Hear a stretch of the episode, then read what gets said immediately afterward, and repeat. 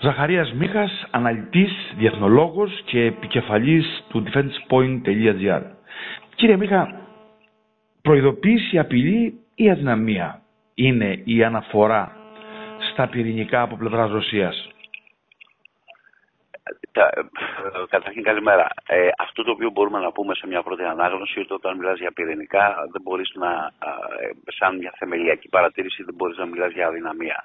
Από την άλλη όμως πρέπει να παρατηρηθεί ότι όταν κάποιος αναγκάζεται να αναβιβάσει μια, ε, το επίπεδο μιας σύγκρουσης στο πυρηνικό επίπεδο σημαίνει ότι το κάνει επειδή έχει χάσει όλα τα ενδιάμεσα επίπεδα. Οπότε σε αυτό το, ε, με αυτή την ανάγνωση μπορείς να πεις ότι είναι και αδυναμία. Δηλαδή, στην προκειμένη περίπτωση του πολέμου της Ουκρανίας, η Ρωσία δεν μπορεί να τεπεξέλθει στο, ε, στο blitzkrieg το, το επικοινωνιακό που πραγματοποιεί η Δύση σε βάρος της, με αποτέλεσμα να αναγκάζεται να αναφερθεί στα πυρηνικά της όπλα για να θυμίσει ότι σε αυτό το επίπεδο υπάρχει ισορροπία. Και αν μη τι άλλο δεν μπορεί να υπάρξει ποτέ κανένας κερδισμένος. Άρα θυμίζει στη Δύση ότι υπάρχει ένα όριο ε, στο οποίο μπορεί να πιεστεί σε, σε όλα τα συμβατικά επίπεδα. Δηλαδή ακόμα και οι οικονομικές κυρώσεις αν περάσουν πέρα από κάποιο επίπεδο και αρχίσουν να διακινδυνεύουν τη σταθερότητα της ίδιας της Ρωσίας, η Ρωσία διαμηνύει ότι δεν θα διστάσει να αναβιβάσει τη σύγκρουση στο ανώτατο δυνατό επίπεδο. Αυτό δηλαδή σημαίνει... είναι ταυτόχρονα και μήνυμα mm. ισχύως και μήνυμα δυναμίας. αυτό σημαίνει δηλαδή κύριε Μίχα ότι οι κυρώσεις, η ομοβροντία κυρώσεων έχει αποτέλεσμα, έχει στριμωχτεί δηλαδή η Ρωσία;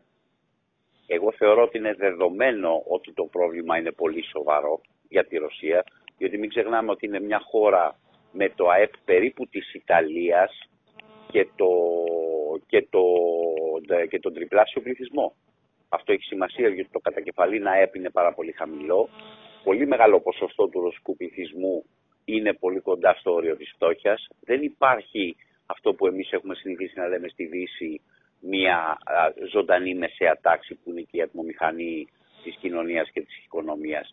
Οπότε, ναι, υπάρχει πρόβλημα οικονομικό. Οι κυρώσεις πλήττουν σκληρά την τούτη η Ρωσία και παρά τα αποθέματα τα συναλλαγματικά και το χρυσό που διαθέτει, ο αποκλεισμός της από τον παγκόσμιο χώρο ε, της δημιουργεί σίγουρα προβλήματα. Όταν πιέζεται η κοινωνία αυτή με τη σειρά της πιέζει για την πολιτική ηγεσία. Κατά συνέπεια είναι ανοιχτό το ενδεχόμενο να ανακύψουν ζητήματα και στο εσωτερικό της Ρωσίας για τη σταθερότητα του καθεστώτος εκεί πέρα και την ισορροπία ανάμεσα στους διάφορους πυλώνες του.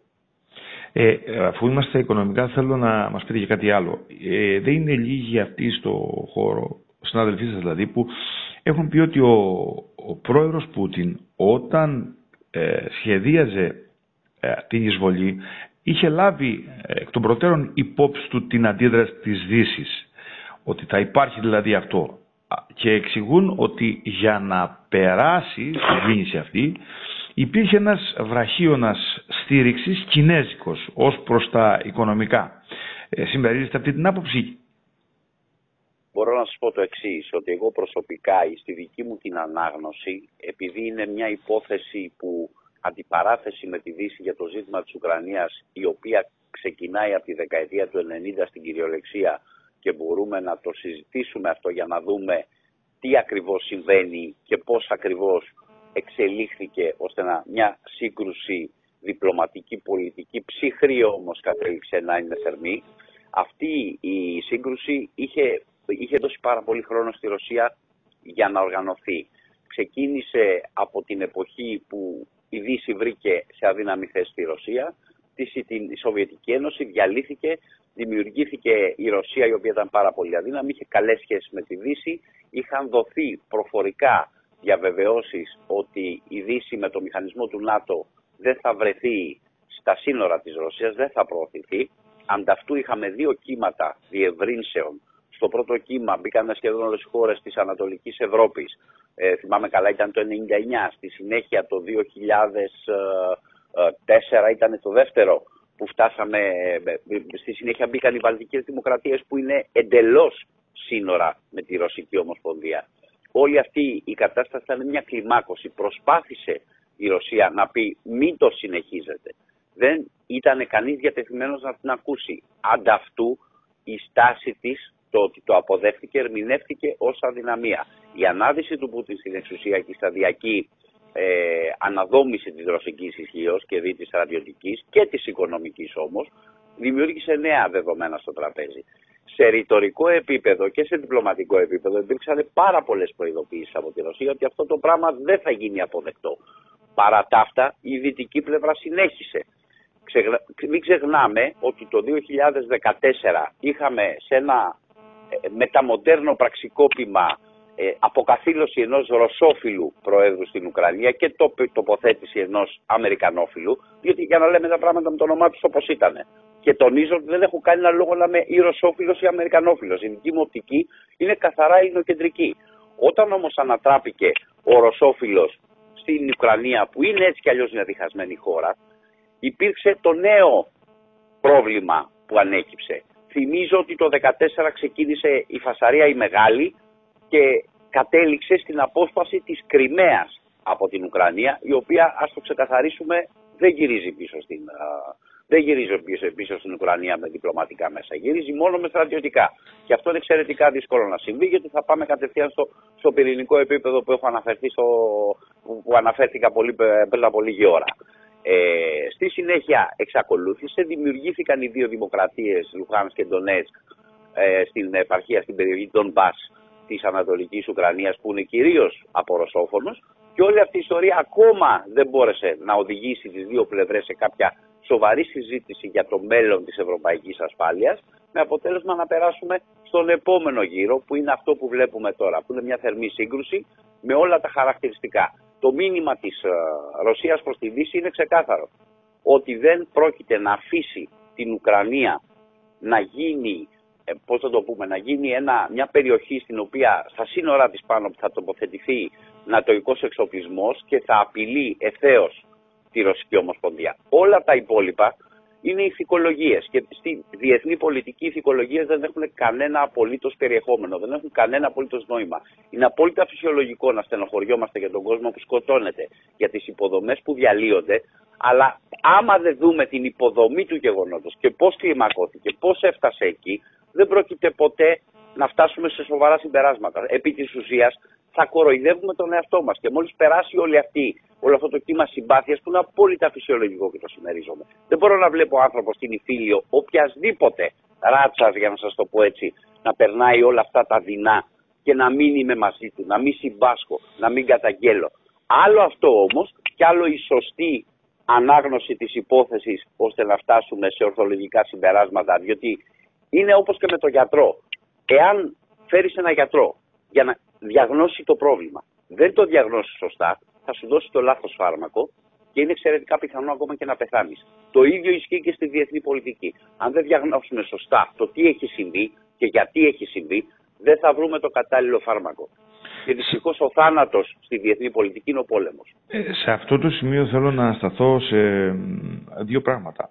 Ε, η, για τις χώρες του ΝΑΤΟ που είπατε, αν και θέλω να μου ολοκληρώσετε και να μου πείτε για την Κίνα, αν βλέπετε αν έχει μπει με οικονομικά μέσα να στηρίξει την προσπάθεια του Πούτιν, γιατί είπαμε ότι μπορεί να υπολόγιζε. Μπορούμε να μιλήσουμε ξεχωριστά τι ακριβώς έχει γίνει με την Κίνα και από την πλευρά της Ρωσίας και για την κινέζικη οπτική. Οπότε, αν θέλετε, μπορούμε να ασχοληθούμε με αυτό και να πάμε παρακάτω μετά ή να επανέλθουμε. Ωραία, ωραία, ωραία. Για, ολοκληρώστε, ολοκληρώστε. Για το θέμα της Κίνας. Προσπάθησαν να βρούνε το καλύτερο δυνατό, την καλύτερη δυνατή χρονική συγκυρία. Γνώριζαν ότι είναι πάρα πολύ δύσκολο η Δύση να τοποθετήσει στρατεύματα στο έδαφος για να τους αντιμετωπίσει. Είδαν επίσης είναι μια χώρα παραγωγός και τροφοδότρια του πλανήτη σε υδρογονάνθρακες, σε ενέργεια. Άρα γνωρίζουν πάρα πολύ καλά την ενεργειακή αγορά διέγνωσαν ορθά, διότι όλοι το είχαμε προβλέψει λίγο πολύ, την άνοδο των τιμών και την αταναδαραχή στις δυτικές αγορές και στις δυτικές κοινωνίες εξαιτίας της άτσαλης πράσινης μετάβασης, τον τρόπο με τον οποίο γίνεται, χωρίς να έχει εξασφαλιστεί η βιωσιμότητά της. Ενώ είναι η σωστός δρόμος, το, το σωστό ορόσημο, εκεί που πρέπει να κοιτάμε για να φτάσουμε κάποια στιγμή, ναι, αλλαγή πρέπει να γίνει με βιώσιμο τρόπο. Αυτό όμως δυστυχώς δεν έγινε. Ήταν απόλυτα προβλέψιμο ότι θα υπάρξει αναταραχή ο Πούτιν γνώριζε και η Ρωσία γνώριζε ότι αυτό είναι το όπλο που κατά κύριο λόγο θα στρέψουν εναντίον του οι Δυτικοί. Άρα φρόντισε να κάνει την κρίση, να την εκδηλώσει σε μια συγκυρία που αυτό το όπλο το, που θα στραφόταν έτσι κι αλλιώς εναντίον του και ήταν προβλέψιμο, θα στρεφόταν και εναντίον της δύσης. Άρα αύξανε το κόστος στη Δύση, ευελπιστώντας η πλευρά της Ρωσίας αυτό να αυξήσει το κίνητρο να φτάσουμε σε ένα συμβιβασμό. Οι άλλες κινήσεις, δηλαδή σε μια διπλωματική διευθέτηση, σε μια συζήτηση, την οποία εξ αρχής για την ευρωπαϊκή ασφάλεια, την οποία εξ αρχής επεδίωκε. Άλλα βήματα στα οποία προέβη είναι σε συνεννόηση με τις μοναρχίες του κόλπου για τα ενεργειακά ζητήματα. Σας καλώ να δείτε τι έχει με το Κατάρ, με τη Σαουδική Αραβία ναι, ναι.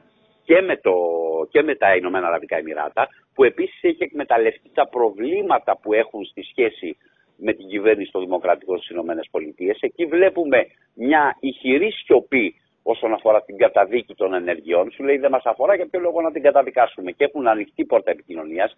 Τα ίδια συμβαίνουν και στην Ασία που μεγάλες ομάδες κρατών έκαναν λόγο και ζήτησαν διπλωματική διευθέτηση, αλλά απέφυγαν ακόμα και να αναφέρουν το όνομα Ρωσία και φτάνουμε στην Κίνα. Η Κίνα είναι μια λογική διέξοδος για τους ρωσικούς υδρογονάνθρακες, δηλαδή τα έσοδα που θα απολέσει η Ρωσία από τις δυτικές αγορές μπορεί να τα πάρει από την Κίνα με βάση μακροπρόθεσμα συμβόλαια. Προσφάτως υπέγραψαν δεν είναι θέμα η απόσταση. Η απόσταση δεν είναι θέμα με τους αγωγούς. Όχι, δεν είναι τόσο μεγάλο το θέμα η απόσταση, γιατί οι αγωγοί κατασκευάζονται, έχουν ήδη κατασκευαστεί, υπάρχουν. Mm. Και μην ξεχνάμε ότι η Ρωσία είναι μια χώρα που ξεκινάει από εδώ, από την Ευρώπη και καταλήγει στις, ε, απέναντι από την Ιαπωνία και είναι ακριβώς από κάτω μια σειρά χωρών μεταξύ των οποίων στο νότο το ρωσικό κάτω από τη Σιβηρία βρίσκεται η Κίνα. Άρα δεν είναι μεγάλη απόσταση. Εντός της ε, Ρωσίας υπάρχουν οι αγωγοί μεταφοράς και έχουν δημιουργηθεί και άλλοι. Όλο αυτό το φυσικό αέριο θα απορροφηθεί από την Κίνα που έχει τεράστιες ενεργειακές ανάγκες. Είχε φροντίσει να δημιουργήσει την αγορά εκεί πέρα. Αλλά το πρόβλημα δεν είναι μόνο αυτό. Οι Κινέζοι είναι πολύ μεγάλος μύθος κατ' εμέ ότι θα υπάρξει ε, συνορωσικός στρατηγικός άξονας.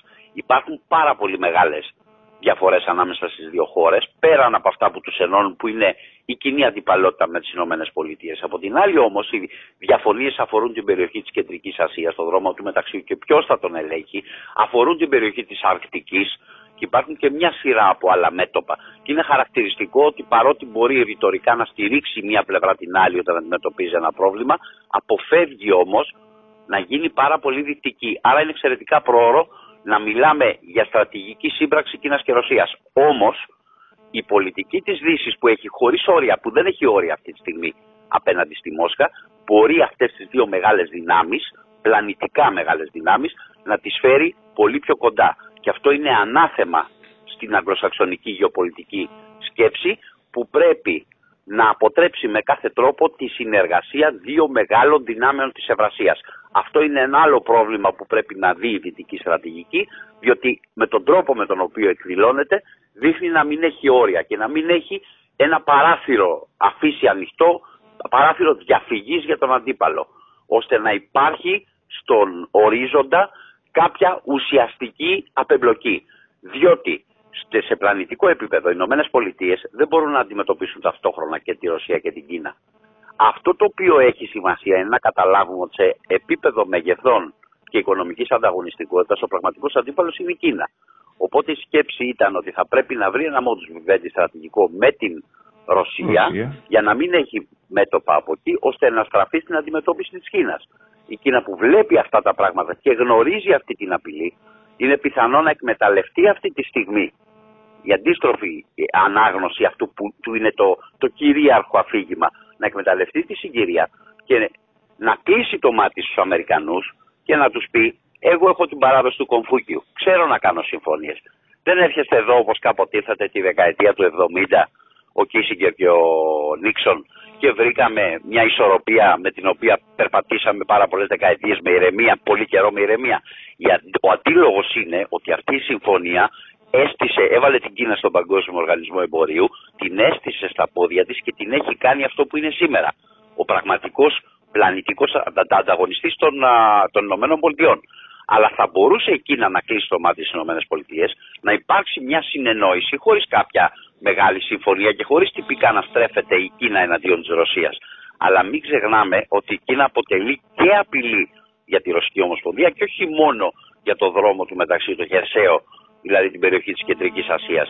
Και είναι και για την περιοχή της Σιβηρίας. Έχουμε ένα πληθυσμό με μια, με, με μια δυναμική πρωτοφανή, άνω του ενός δισεκατομμυρίου και έχουμε μια πολλαπλάσια, πολλαπλάσιου μεγέθους χώρα, νομίζω τριπλάσια, τετραπλάσια πόσο είναι το πραγματικό της μέγεθος σε σχέση με την Κίνα, που έχει αχανείς εκτάσεις στη Σιβηρία, οι οποίες θα ενδιαφέραν πάρα πολύ τους Κινέζους που έχουν ένα, ένα, ένα πληθυσμιακό δυναμικό πολύ μεγαλύτερο. Συν πλουτοπαραγωγικούς πόρους. Άρα η εξίσωση είναι πολυπαραγωγική. Δεν είναι νορμάλ το να καθόμαστε και να πολωνόμαστε και να δείχνουμε ο ένας τον άλλον ποιος είναι ο κακός και ποιος είναι ο καλός. Κανείς δεν είναι κακός, κανείς δεν είναι καλός. Υπάρχουν χώρες, υπάρχουν συμφέροντα και ηγεσίες που ξέρουν ότι έχουν υποχρέωση να τα υπερασπίσουν. Η δε υπεράσπιση τους γίνεται με τον ίδιο τρόπο από καταβολή όχι κόσμου, αλλά από καταβολή του φαινομένου του κρατικού. Δηλαδή, ας πούμε, της συνθήκης της Βεσφαλία και ακόμα πιο πίσω. Mm, ωραία. Ε, να γυρίσουμε τώρα στο θέμα που είχαμε ε, ξεχυγήσει. Για τις χώρες του ΝΑΤΟ και με τον τρόπο που μπήκαν, για τις χώρες ε, της πρώην Σοβιετικής Ένωσης και με τον τρόπο που μπήκαν στο ΝΑΤΟ. Δύο θέματα είχα εδώ. Αυτές οι χώρες καταρχήν παραδοσιακά είχαν ταλαιπωρηθεί πάρα πολύ από τους Ρώσους στην περίοδο της Σοβιετικής Ένωση, ιδιαίτερα η Πολωνία.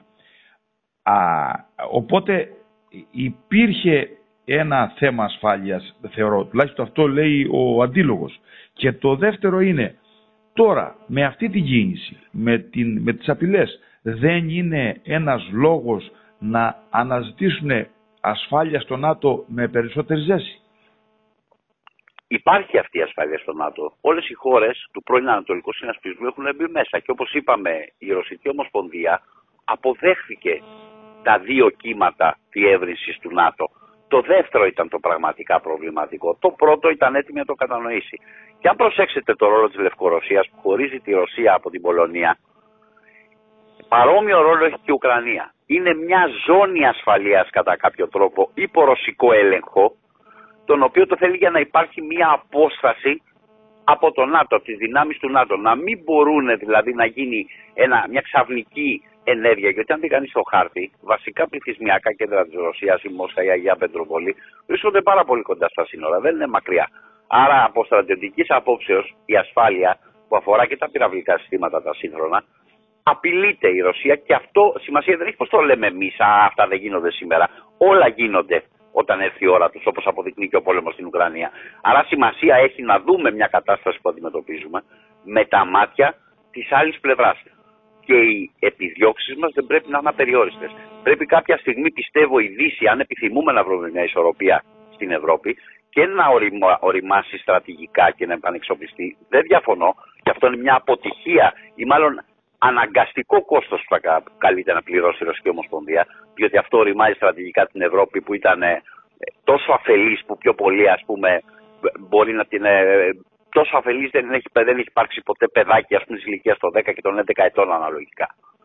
Ε, αυτή η στρατηγική αφέλεια αντιμετωπίζεται, οριμάζει, θα υπάρξουν αλλαγές μεγάλες, πιθανώς θα υπάρξει και μια, περισσό... μια τάση προς την αμυντική ενοποίηση της Ευρώπης.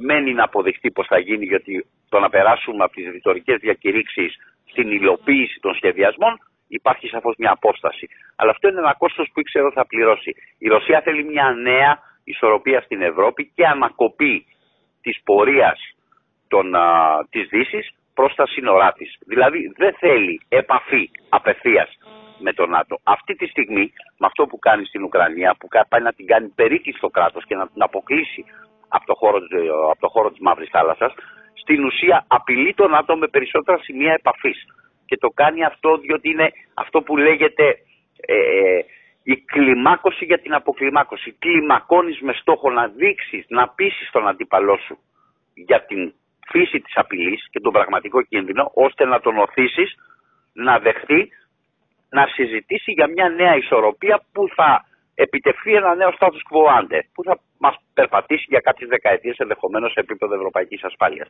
Αυτή είναι η εκτίμησή μου ότι ψάχνει η ρωσική ηγεσία Δηλαδή είναι, είναι το κλασικό πρότυπο που όταν ξεκινάει μια πολεμική αναμέτρηση, αυτόν που επιλέγουμε λέμε ο κατατρεγμένος, ο, ένα, το ένα, ο κατατρεγμένος, ο, ο κακομύρης, ενώ όλους τους άλλους κοιτάμε να τους δαιμονοποιήσουμε. Σε κανένα πόλεμο δεν ήταν απόλυτα το, η, η, η επιτομή του κακού η μία πλευρά και η επιτομή του καλού η άλλη. Όλοι με βάση συμφέροντα κινούνται. Και ο πόλεμος είναι αποτέλεσμα είτε υπερβολικής πεποίθησης της μιας πλευράς ότι έχει στρατιωτική ισχύ να καθαρίσει την μπουγάδα με αυτόν τον τρόπο, είτε αποτέλεσμα λάθος υπολογισμών. Το μόνο βέβαιο είναι ότι τα συμπεράτα, το, αυτό που βγαίνει μέσα από αυτή τη διαδικασία, δηλαδή ο πόλεμος, αυτοί που υποφέρουν είναι οι λαοί. Και δεν έχει καμία διαφορά αν είναι Έλληνες, αν είναι Τούρκοι, αν είναι Αμερικανοί, αν είναι Ρώσοι, Γκαγκαούζοι, Τσετσένοι, ό,τι θέλεις. Είναι άνθρωποι απλοί καθημερινοί, ασχέτως τι πιστεύουν, που χύνεται αίμα. Ε, αυτό είναι λογικό να κινητοποιεί αντανακλαστικά στη Δύση όταν τα δυτικά μέσα ενημέρωσης επιλέγουν να εστιάσουν σε αυτό το πρόβλημα. Γιατί υπήρχαν, υπήρξαν και περιπτώσεις που δεν το έκαναν. Ε, θέλω να μου πείτε, κλείνοντας, ε, είχατε γράψει ένα εξαιρετικό άρθρο που παρουσίαζε τον τρόπο που διαμορφώνεται η κοινή γνώμη στην Ελλάδα από το μνημόνιο αντιμνημόνιο στο αντιεμβολιαστικό, από τους οπαδούς του Τραμ και των δημοκρατικών φτάνουμε στο σημερινό που πάλι με μια μορφή οπαδισμού όπως λέτε χαρακτηριστικά στο άρθρο σας προσπαθούμε να ταχθούμε ή με το μαύρο ή με το άσπρο. Θέλω να μας δώσει λίγο το περίγραμμα σε αυτό το θέμα με ρωσόφιλους και ατλαντιστές πώς διαμορφώνεται η κοινή γνώμη στην Ελλάδα; Σας είπα και προηγουμένως ότι τα πάντα στη διεθνή πολιτική κινούνται σε αποχρώσεις του γκρίζου. Δεν υπάρχει μαύρο, δεν υπάρχει άσπρο. Όταν είναι πράγματα που για να τα καταλάβεις χρειάζεται πολύ υψηλή εξειδίκευση. Εγώ δεν τόλμησα ποτέ να δηλώσω ειδικό σε θέματα στρατηγικής και πληροφοριών. Πάντα γράφω ακόμα και σε κείμενα που δίνω αλλού, γράφω ειδικεύεται, όχι ειδικός. Εδώ ισχύει το γυράσκο ή διδασκόμενος. Όταν εμείς που έχουμε φάει 20-25 χρόνια και 30 πάνω σε αυτά, για να προσπαθούμε να τα μελετάμε και τα κατανοήσουμε. Και σου λέω ότι αυτό το πράγμα δεν καταφέρεις ποτέ να το κατανοήσεις. Και κάθε μέρα που περνά, βάζεις και μια νέα ψηφίδα στο πλαίσιο των γνώσεών σου. Προσθέτεις κάτι. Όταν αυτό το κατεβάσεις στο πεζοδρόμιο με τον τρόπο που το κατεβάζεις, το αποτέλεσμα είναι ο παδισμός. Είναι ο παδισμός που έφαγε τον Όλκη στη Θεσσαλονίκη. Αυτό σε αυτή τη φάση δεν το καταλαβαίνουμε. Και δαιμονοποιούμε τη μία πλευρά και αποθεώνουμε την άλλη. Τίποτα από τα δύο δεν είναι σωστό.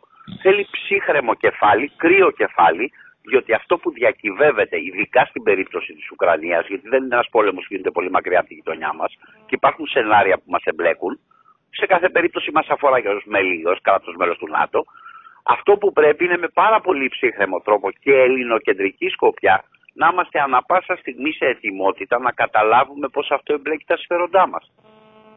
Δηλαδή, και αυτό είναι και μια ένσταση για τον τρόπο που το χειρίζεται επισήμως η ελληνική πολιτεία, η οποία ο καλός ορθότατα καταδίκασε την εισβολή, διότι είναι παραβίαση του διεθνούς δικαίου και έχουμε το την περίπτωση του προβλήματος με την, με την Τουρκία που ασφαλώς έπρεπε να το κάνουμε με αυτόν τον τρόπο αλλά από αυτό το σημείο μέχρι να, φανούν, μέχρι να υπάρξουν φαινόμενα οπαδισμού και ελληνικής ηγεσίας στην καταδίκη απέναντι στη Ρωσία με την οποία ό,τι και να γίνει λόγω γεωγραφίας θα συνυπάρχουμε στον αιώνα τον άπαντα όσο υπάρχουν αυτές οι κρατικές οδούς που βλέπονται ελληνική δημοκρατία και Ρωσία θα συνυπάρχουμε αλλά θα πρέπει να υπάρχει ένας τρόπος να συνεννοούμαστε δεν είναι νομίζω το πιο σωστό. Συν του ότι έχουμε ελληνικούς πληθυσμούς και στην Ουκρανία και στην Ρωσία, τους οποίους πρέπει να προστατέψουμε και πρέπει να έχουμε ένα επίπεδο σχέσεων για να μπορούμε να τους προστατέψουμε. Και θυμίζω εγώ πάντα ότι η Ρωσία έπαιζε πάντα ένα ρόλο με βάση τα δικά της συμφέροντα, αυτά προσπαθούσαμε να ευθυγραμμίσουμε με τα δικά μας για να παίξει το ρόλο που θέλαμε,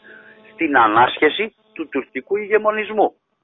Και μην ξεχνάμε ότι πάντα ίσχυε το ότι όπου οι Ηνωμένες Πολιτείες και η Ρωσία είχαν βρει ένα στρατηγικό modus vivendi, υπήρχε, υπήρχε, υπήρχε αποκλιμάκωση στις σχέσεις, αυτό απομείωνε τη στρατηγική σημασία, τη γεωστρατηγική σημασία της Τουρκίας, η οποία είναι ο βασικός μας αντίπαλος.